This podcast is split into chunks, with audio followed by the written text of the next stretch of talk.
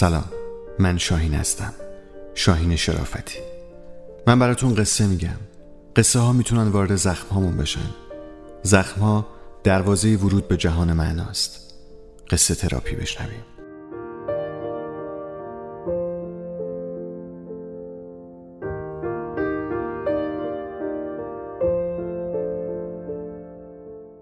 گناه فرانسوی.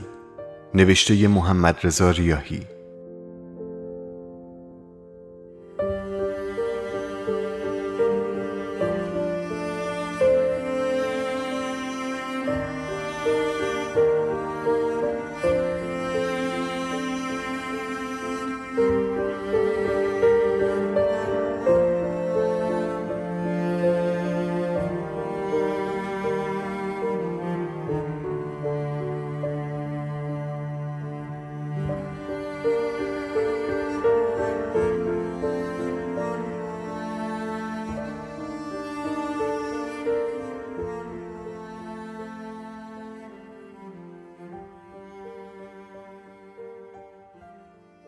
برای بیشتر ما اسم فرانسه یادآور پاریس و قدم زدن توی خیابونای عجیبش و گم شدن تو کافه‌ای که بوی قهوه مخلوط شده با عطرای فرانسوی مشتریاش آدم و مدهوش می‌کنه.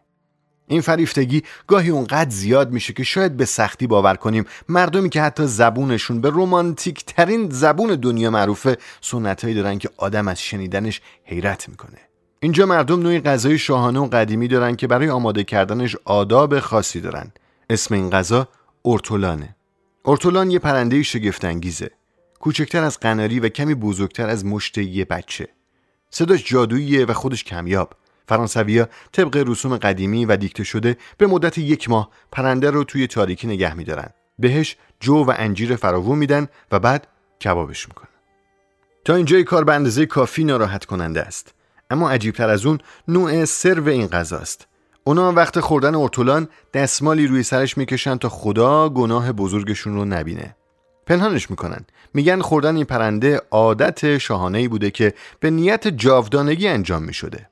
اونا بیچهره میشن. صورتشون رو زیر دستمال های سفید بزرگ میپوشونن تا استراب خودشون رو نبینن. این مکانیزم رو هممون تجربه کردیم. این پنهان شدن در مواقع مواجهه با کاری که ما رو مسترب می‌کنه. یکی میره وسط شلوغی و مهمونی تا خلوت با خودش و رازهاشو نبینه.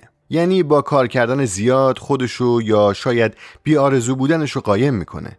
کار رو مثل این دستمال می‌کشه روی خودش. یکی از خیابونای شلوغ و میز کارش میپیچه توی کوچه خلوت تا انفعال خودشو نبینه و اون یکی چراغ رو خاموش می‌کنه تا مبادا واقعیت اوریان زندگیش چشماشو کور کنه. ما خودمون رو میپوشونیم دیگران رو میپوشونیم پنهان می‌کنیم ساده دروغ میگیم خیال می‌کنیم با این کار میشه جبران کرد میشه یواشکی و پنهانی از مواجهه با واقعیت گذشت. برای تجربه واهی جاودانگی برای تجربه میانبر اما میانبری وجود نداره. به نظرم جاودانگی راهی نداره جز حل شدن تو زمان حال. تجربه ناب اکنون با تمام ترسها و لذتهاش. باید با استراب ها و ترس ها روبرو شد. اون وقت میشه دست کشید از این استراب دلپذیر.